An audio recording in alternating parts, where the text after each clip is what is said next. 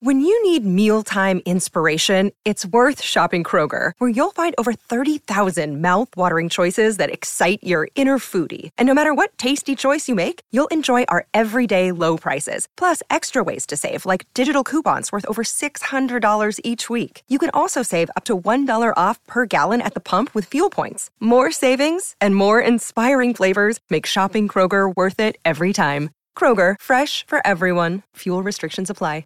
Another day is here, and you're ready for it. What to wear? Check. Breakfast, lunch, and dinner? Check. Planning for what's next and how to save for it? That's where Bank of America can help. For your financial to-dos, Bank of America has experts ready to help get you closer to your goals. Get started at one of our local financial centers or 24-7 in our mobile banking app. Find a location near you at bankofamerica.com slash talk to us. What would you like the power to do? Mobile banking requires downloading the app and is only available for select devices. Message and data rates may apply. Bank of America and a member FDIC.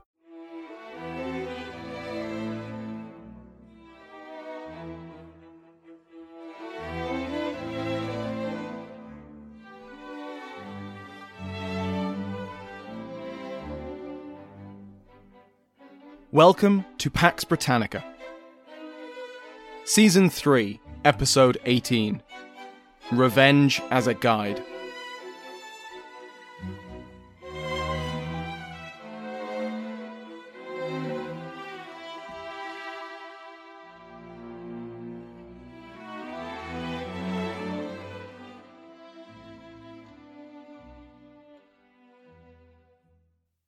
Welcome back to Pax Britannica. I'm your host, Dr. Samuel Hume. Before we begin, I'd like to welcome the new members of the House of Lords the Earl of Skye, Hannes Herlitz Bachmann, Henry, Earl of Kettering, Henk, Viscount Twerder, Keith, Viscount Brady, the Baron of Blandford St. Mary, John Walters, and Sophie, Baroness Lewis. Like all other patrons, they can now listen to this episode and every other episode ad-free, and the new Earls can listen to the bonus content. Go to patreon.com slash Pax Britannica to find out more. Last week, we saw how the Council of State and the Rump Parliament had discovered that simply telling the royalist colonies to stop being royalist wasn't going to work. These rebels to the new regime needed to learn that despite thousands of miles of open ocean, they were not beyond the reach of London. But the Commonwealth also had to teach that lesson to their colonial friends. The authority proclaimed by Parliamentary Act promised parliamentary interference in all of the colonies, even those who had sympathised with Parliament's cause. They were not happy. After the regicide of January 1649, the new Commonwealth needed to give the Navy some TLC. There were royalist holdouts in the Channel Islands, in the Isle of Man, in Scotland and the Isles, in Ireland and in the colonies. And even if the new model army was an army of saints, they still couldn't walk on water. And the seas around England were plagued with pirates and privateers, either commissioned by the Stuarts or simply taking advantage of the chaos, and the new government really needed the revenue from trade. But beyond the territories claimed by the Commonwealth, Europe was horrified by the execution of an anointed king, and the Peace of Westphalia had mostly ended the Thirty Years' War, and freed up many military forces. The exiled House of Stuart was actively courting the services of these newly available armies, and a foreign intervention to throw down the new republic and restore the monarchies of England, Ireland, and Scotland was not impossible to imagine. In order to protect the new republic from without and suppress its enemies from within, it needed a navy. You might recall that the Royal Navy, which Charles I had expanded during his personal rule through the hated ship money, had almost immediately switched sides to Parliament once the English Civil War broke out. But since then, a lot had changed. Divisions within the parliamentary cause, between Presbyterians and Independents, between radicals and moderates, and supporters and opponents of the regicide, meant that the Navy was no longer the reliable arm of Parliament.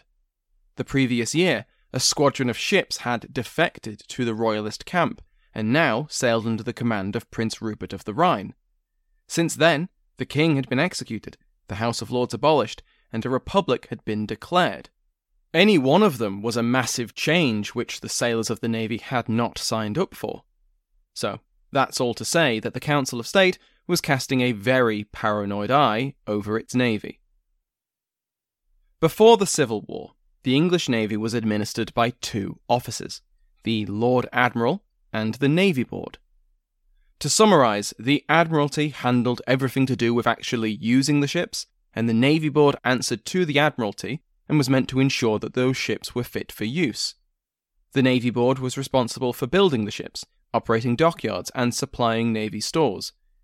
The supply of food and drink was contracted out to victuallers, who were paid a set amount per sailor they were meant to feed. And the naval guns were supplied by the same body which supplied the small English army, the Ordnance Board. With the outbreak of the Civil War, Parliament took control over naval administration, which basically meant that they appointed their own Lord Admiral, Warwick, changed the name of the Navy Board to the Navy Commission, added some MPs to these bodies, and brought in more parliamentary oversight through committees. Fast forward to after the army coup in 1648 and then the establishment of the Republic, with the new regime unable to trust the vast majority of naval officers, a purge was carried out.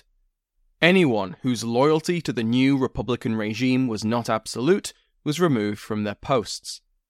The only veterans of the Civil War who kept their positions were independents of unimpeachable reputation, and that amounted to about a third of the pre purge number.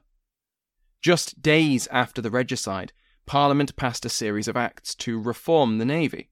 The office of Lord High Admiral was abolished, and its powers transferred to the newly created Council of State, which then created the Admiralty Committee with Henry Vane as its treasurer and leading figure.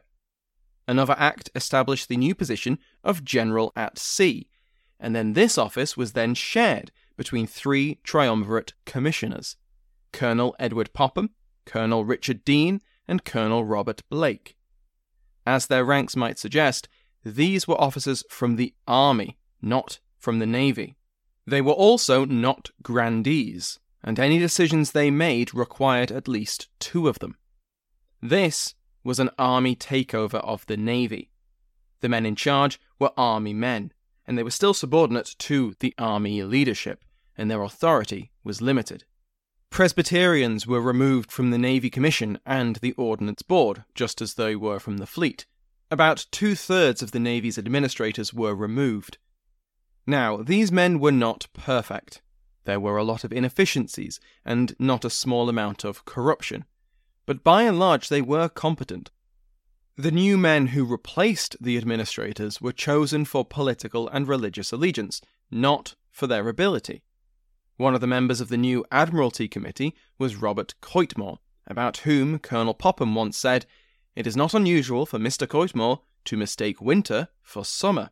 In other words, he was thick as two short planks, but he was loyal to Henry Vane. The Navy administration, just like other parts of the new regime, would become political battlefields in the Commonwealth's early years, but that's for later. The Navy, no longer royal, was now the States Navy. The ships of the States Navy would fly the new flag of the Commonwealth, the Cross and Harp, representing England and Ireland. The flying of the royal colours was obviously banned, but so was the Union flag, called the disunion flag in the ban. Ship names and symbols that related to monarchy or were judged to be too Laudian were renamed or removed and replaced with something suitably Republican and reformed. The States Navy consisted of 39 ships, and this was four more than the Navy had at the start of the Civil War, even accounting for the recent defections. But besides raw numbers of vessels, the States Navy was in poor shape. The purges, conducted for political reasons, had stripped the ships of most of their experienced crew. This, of course, impacted the morale of those who remained. Parliament passed laws allowing for the impressment of sailors into the navy, which didn't help with morale, but at least gave the ships some manpower. The financial straits of the new regime extended to the navy too. The navy was expensive, and the Council of State warned its new triumvirate that future funding could not be guaranteed. If they didn't take the fight to their enemies soon, they might not get the chance. Financially, the Navy was always a lower priority than the Army. In the first two years of the Commonwealth, the new Republic was really tight on money. and this was despite taxes being 18 times higher than they were before the Civil War. In May 1649, £10,000, which had been ring fenced for funding the navy, was instead siphoned to the army, partly to head off the army levellers. And a similar diversion of funds came again in the summer during the Irish campaign. But the successes which we'll see today led to the expansion of the fleet, both directly through the capture and impressment of enemy ships, and through more funding from a government impressed by the defeat of its enemies.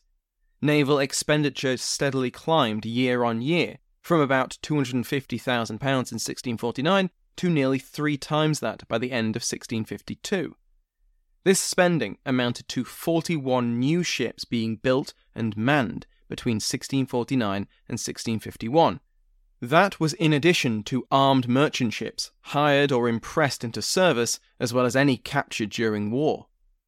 Speaking of the Commonwealth's enemies, we last left Prince Rupert as he escaped the blockade of the Irish port of Kinsale and sailed to Portugal. He'd been bottled up in Kinsale after Oliver Cromwell's Irish campaign meant the arrival in the Irish Sea of the state's navy. The relentless conquest put Rupert on notice that if he didn't leave Ireland, he might not get the chance. On the 17th of October 1649, a strong wind broke up the blockade, and Rupert, seeing which way the wind was blowing in more ways than one, led a small force of seven ships to safety in Iberia. However, Colonel Blake, who had overseen the Kinsale blockade, was not about to give up. Once safely in the Tagus estuary, right next to the Portuguese capital of Lisbon, the Royalists were welcomed with open arms. King João IV, understandably, was horrified by the regicide and supported the cause of the exiled Stuarts. From the Tagus, Rupert's fleet had a very successful few months of raiding and privateering Commonwealth shipping. Trade goods were brought back to Lisbon and sold for profit, and captured ships were impressed into the tiny Royalist fleet. This was great for the Royalist morale, but it soon became a problem for João. Rupert was hardly keeping a low profile. He was attacking not just Commonwealth ships, but also the vessels belonging to their trading partners. Then he was taking his loot back to the Portuguese capital, the Portuguese government could hardly claim they didn't know it was happening when the king could see Rupert's ships from his window, and it became increasingly embarrassing for the Portuguese crown, especially once the Commonwealth arrived. On the 2nd of March 1650, Colonel Blake set sail from Portsmouth with a force of 16 warships, and eight days later his fleet arrived off the Portuguese coast. He had been ordered by the Council of State to put an end to the naval threat posed by Rupert, not only was his activity damaging trade and worsening the Commonwealth's international relationships, but he posed an existential threat to the Republic. Rupert's fleet could, if neglected, support a naval invasion of Britain or Ireland in support of the Stuarts. It had to be captured or destroyed, and Blake was given leeway to disrupt and even attack Portuguese shipping to see it done. The Commonwealth was willing to risk a war with Portugal to get a hold of Rupert. On the diplomatic front, agents of the English Republic continued to apply pressure to João and publicly railed against Rupert as nothing more than a pirate. Portuguese merchants complained that the presence of the Royalists threatened their trade, and there were voices in the Portuguese court which pushed strongly for the breach with London to be mended. Rupert countered with a PR campaign, ensuring he was seen in Lisbon appeared carefree and charming, and built up a positive image which helped protect his fleet. This left João in a difficult spot. At first, he refused to expel the Royalists from port or to allow the state's navy to attack them at anchor. When Blake attempted to do so anyway, the wind suddenly died, and the Portuguese fleet was able to get between the two groups of English. Blake reluctantly backed off and stationed his fleet in a blockade of Lisbon. Charles Spencer describes how, with diplomacy stalling and military might not yet brought to bear, Blake sent a small force onto land. Here, they waited for Rupert and Maurice to go hunting, and ambushed them. The princes escaped by the skin of their teeth, and Rupert responded in kind. He sent one of his men, disguised as a Portuguese sailor bringing supplies, to plant a bomb on Blake's ship. The plan might have worked if the Portuguese sailor hadn't sworn in English.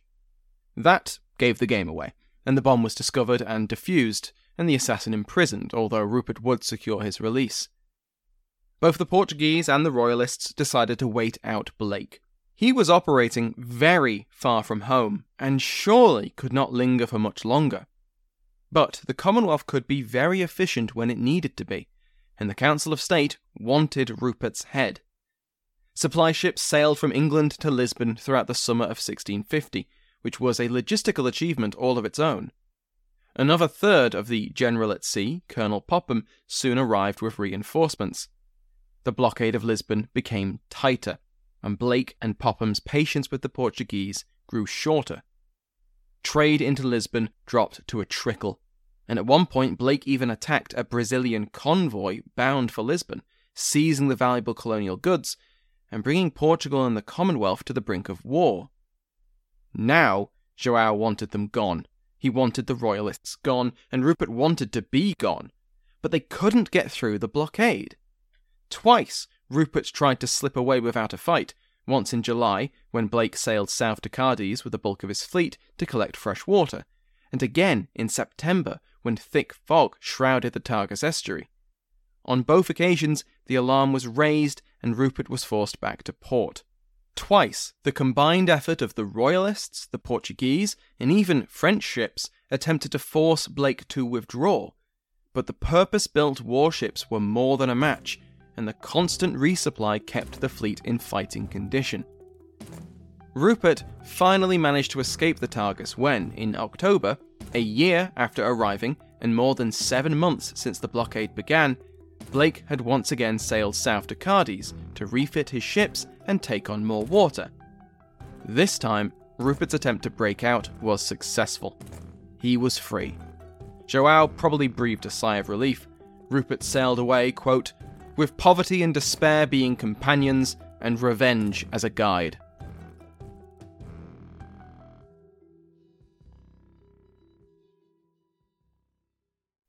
I'm Jane Perlez longtime foreign correspondent and former Beijing bureau chief for the New York Times. I've been a foreign correspondent in lots of places Somalia, Indonesia, Pakistan, but nowhere as important to the world as China. I mean, China is not dropping anti democratic paratroopers into Montana. But of course, we did see things like the weather balloon slash spy balloon riveting the whole country for a week. This is Face Off an eight part series in which we'll take you behind the scenes to key moments in the tumultuous US China relationship. We'll speak with a diplomat, a spy, a tech reporter, a US admiral, even Yo Yo Ma. Plus, my pal and noted China historian Rana Mitter joins the conversation. We'll look at what's driving the two nations apart and explore whether anything can help bring them back together. Face Off launches April 9th. Let Mysteries at Midnight be your destination for detective whodunits and captivating mystery stories. You'll hear classic stories like Sherlock Holmes, Agatha Christie's Poirot, and short tales from H.G. Wells, Charles Dickens, Edgar Allan Poe, and others. I'm Christopher, and I read these classic stories in the soothing style of a bedtime story so you can listen to them in bed when you drift off to sleep. I also host the number one sleep podcast in the world called Sleep Cove, where millions drift off to meditations, hypnosis, and bedtime stories. We soon realized that listeners wanted to hear our mystery stories all in one place. So we created Mysteries at Midnight, where you can listen to all new tales every week. Search for Mysteries at Midnight on Apple Podcasts, Spotify, or your favorite podcast app, and follow and subscribe so you don't miss out on new episodes. So why don't you pick a story now? And can you guess the twist? Rupert's fleet might have escaped Lisbon, but it had not escaped Blake. He pursued the Royalists as Rupert attempted to flee into the Mediterranean. In early November, Blake caught up with the bulk of the Royalist squadron near Cartagena, and the state's navy made short work of them. According to Spencer, the Royalist fleet minus Rupert and Maurice's ships, had delayed a rendezvous at the Balearic Islands in order to capture more shipping. When Blake caught up with them, they fled into Cartagena because they expected the Spanish authorities to protect them. They did not. Nearly all of the Royalist ships were sunk, captured, or ran aground. At Formentera, Rupert and Maurice waited for a fleet that was now either at the bottom of Cartagena Bay, burning on its shores, or sailing under the cross and harp. Still hoping that his fleet would return, but not able to wait any longer, Rupert left orders for any stragglers under a rock. Then he sailed off on board the Constant Reformation with his brother Maurice aboard the Swallow. The two brothers sailed further up the coast and finally found refuge at the French naval port of Toulon. The Royalist naval threat had, for the moment, been destroyed. Blake was recalled to the Commonwealth, his mission fully accomplished. Not only had the threat been neutralized, but the mission had displayed Blake's own capabilities as well as those of the new Commonwealth of England. A century and a half later, no less a figure than Admiral Horatio Nelson would look on Blake with admiration. Neutral powers, especially the Spanish, the Portuguese, and the Dutch, might not like the new Republican regime, but they could not ignore it. Nicholas Rodger, whose naval histories have been invaluable, links the projection of naval power shown by the Lisbon blockade with the diplomatic recognition of the Commonwealth by Spain. It had shown off not only the fearsome capabilities of the new English ships, but also the logistical ability to support a seven month blockade half an ocean away from a friendly port. Throughout all of this, the Commonwealth was building up its naval forces. Rupert was not the only privateer preying on English shipping.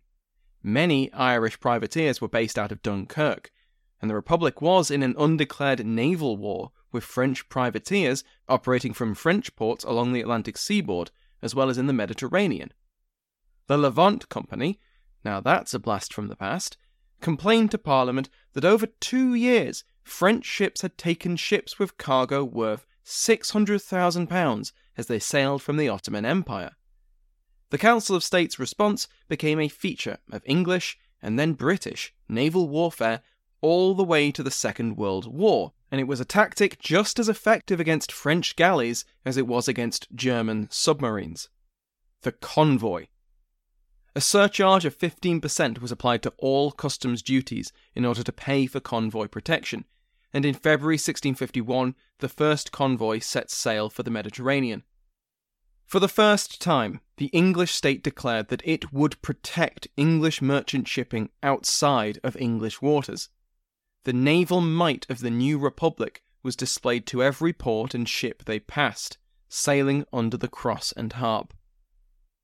Meanwhile, Robert Blake provided naval support in both the Irish and Scottish wars, ferrying troops and supplies, and keeping the sea lanes open and secure from privateers.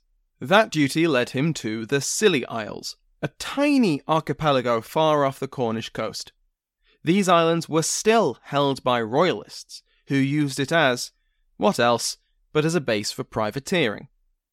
These Scilly privateers have been attacking English and Dutch shipping, and so the States General of the Netherlands had ordered Admiral Martin Harpertszoon Tromp to lead a force to deal with them.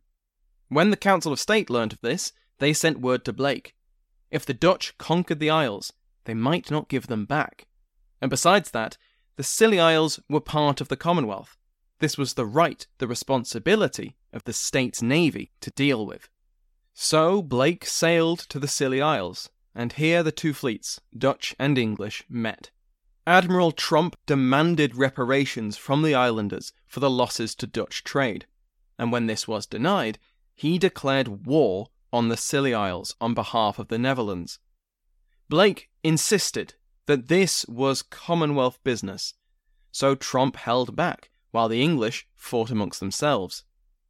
Blake conquered the Isles, and Tromp sailed away, without technically ending the war he'd just declared.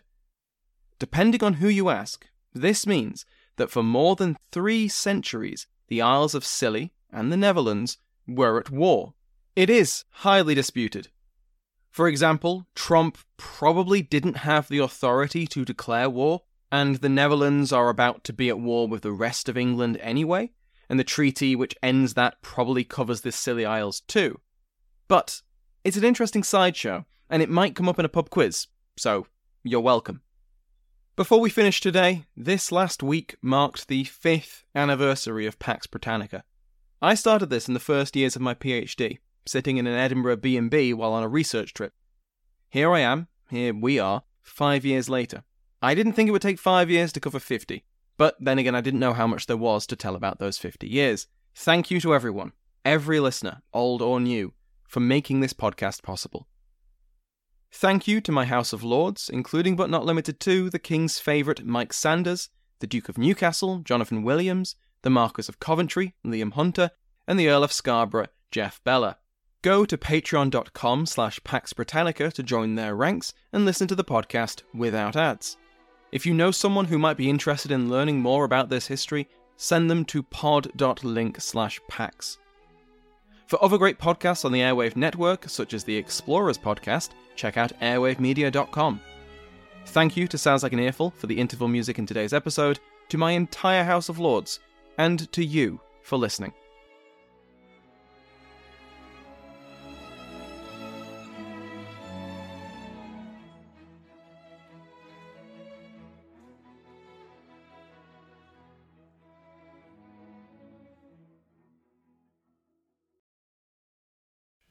Hello, my name is Matt, host of the Pirate History Podcast. Pirates rank among the most mythologized and romanticized of all historical figures.